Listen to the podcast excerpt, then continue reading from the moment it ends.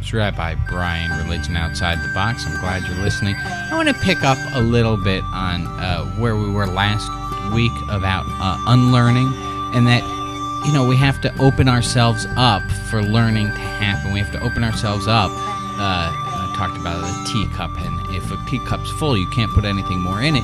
And that we have to open ourselves up to see that there are things that uh, we, we don't know, and so we can experience things differently. Now, uh, there's a big problem with this, and, and the problem is uh, admitting that we don't know, right? If we don't know, we have uncertainty, right? If we have space in our teacup, there's uncertainty. And face it, in this world, if you have some open space, some realtor is going to try to develop something on there. Okay, I don't know if that analogy is exactly right or not. But the whole idea of letting go of our preconceived notions and beliefs and being open to new ones can feel scary. It's a radical notion.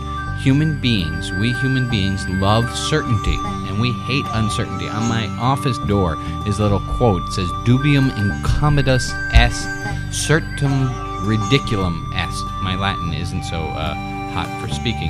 Uh, translated, this means uncertainty is uncomfortable Certainty is ridiculous. Uncertainty is uncomfortable. Certainty is ridiculous.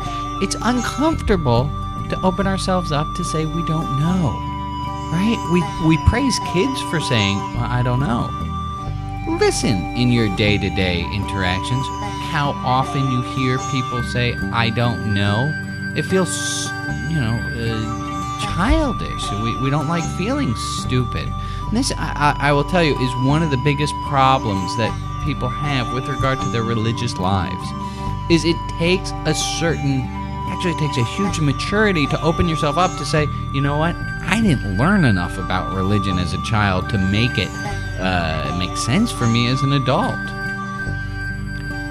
What if what you knew for certain about god isn't true right? Maybe your certainty that there is no god isn't true. Maybe your certainty that there is a god isn't true maybe your certainty that people who believe in the Bible are this way isn't true. Maybe your certainty that the Bible is a certain something isn't true. This is really scary. I, have been through this process of unlearning, of being less certain of what I used to know, and growing. And it's an uncomfortable. Doesn't matter how often I have to do it. It's still uncomfortable. I will tell you, though, that there is also a positive side to it. It can be awesomely liberating to find out that there are much fewer shoulds in the world than you thought that there were. What if there's not as much certainty? With love, Rabbi Brian.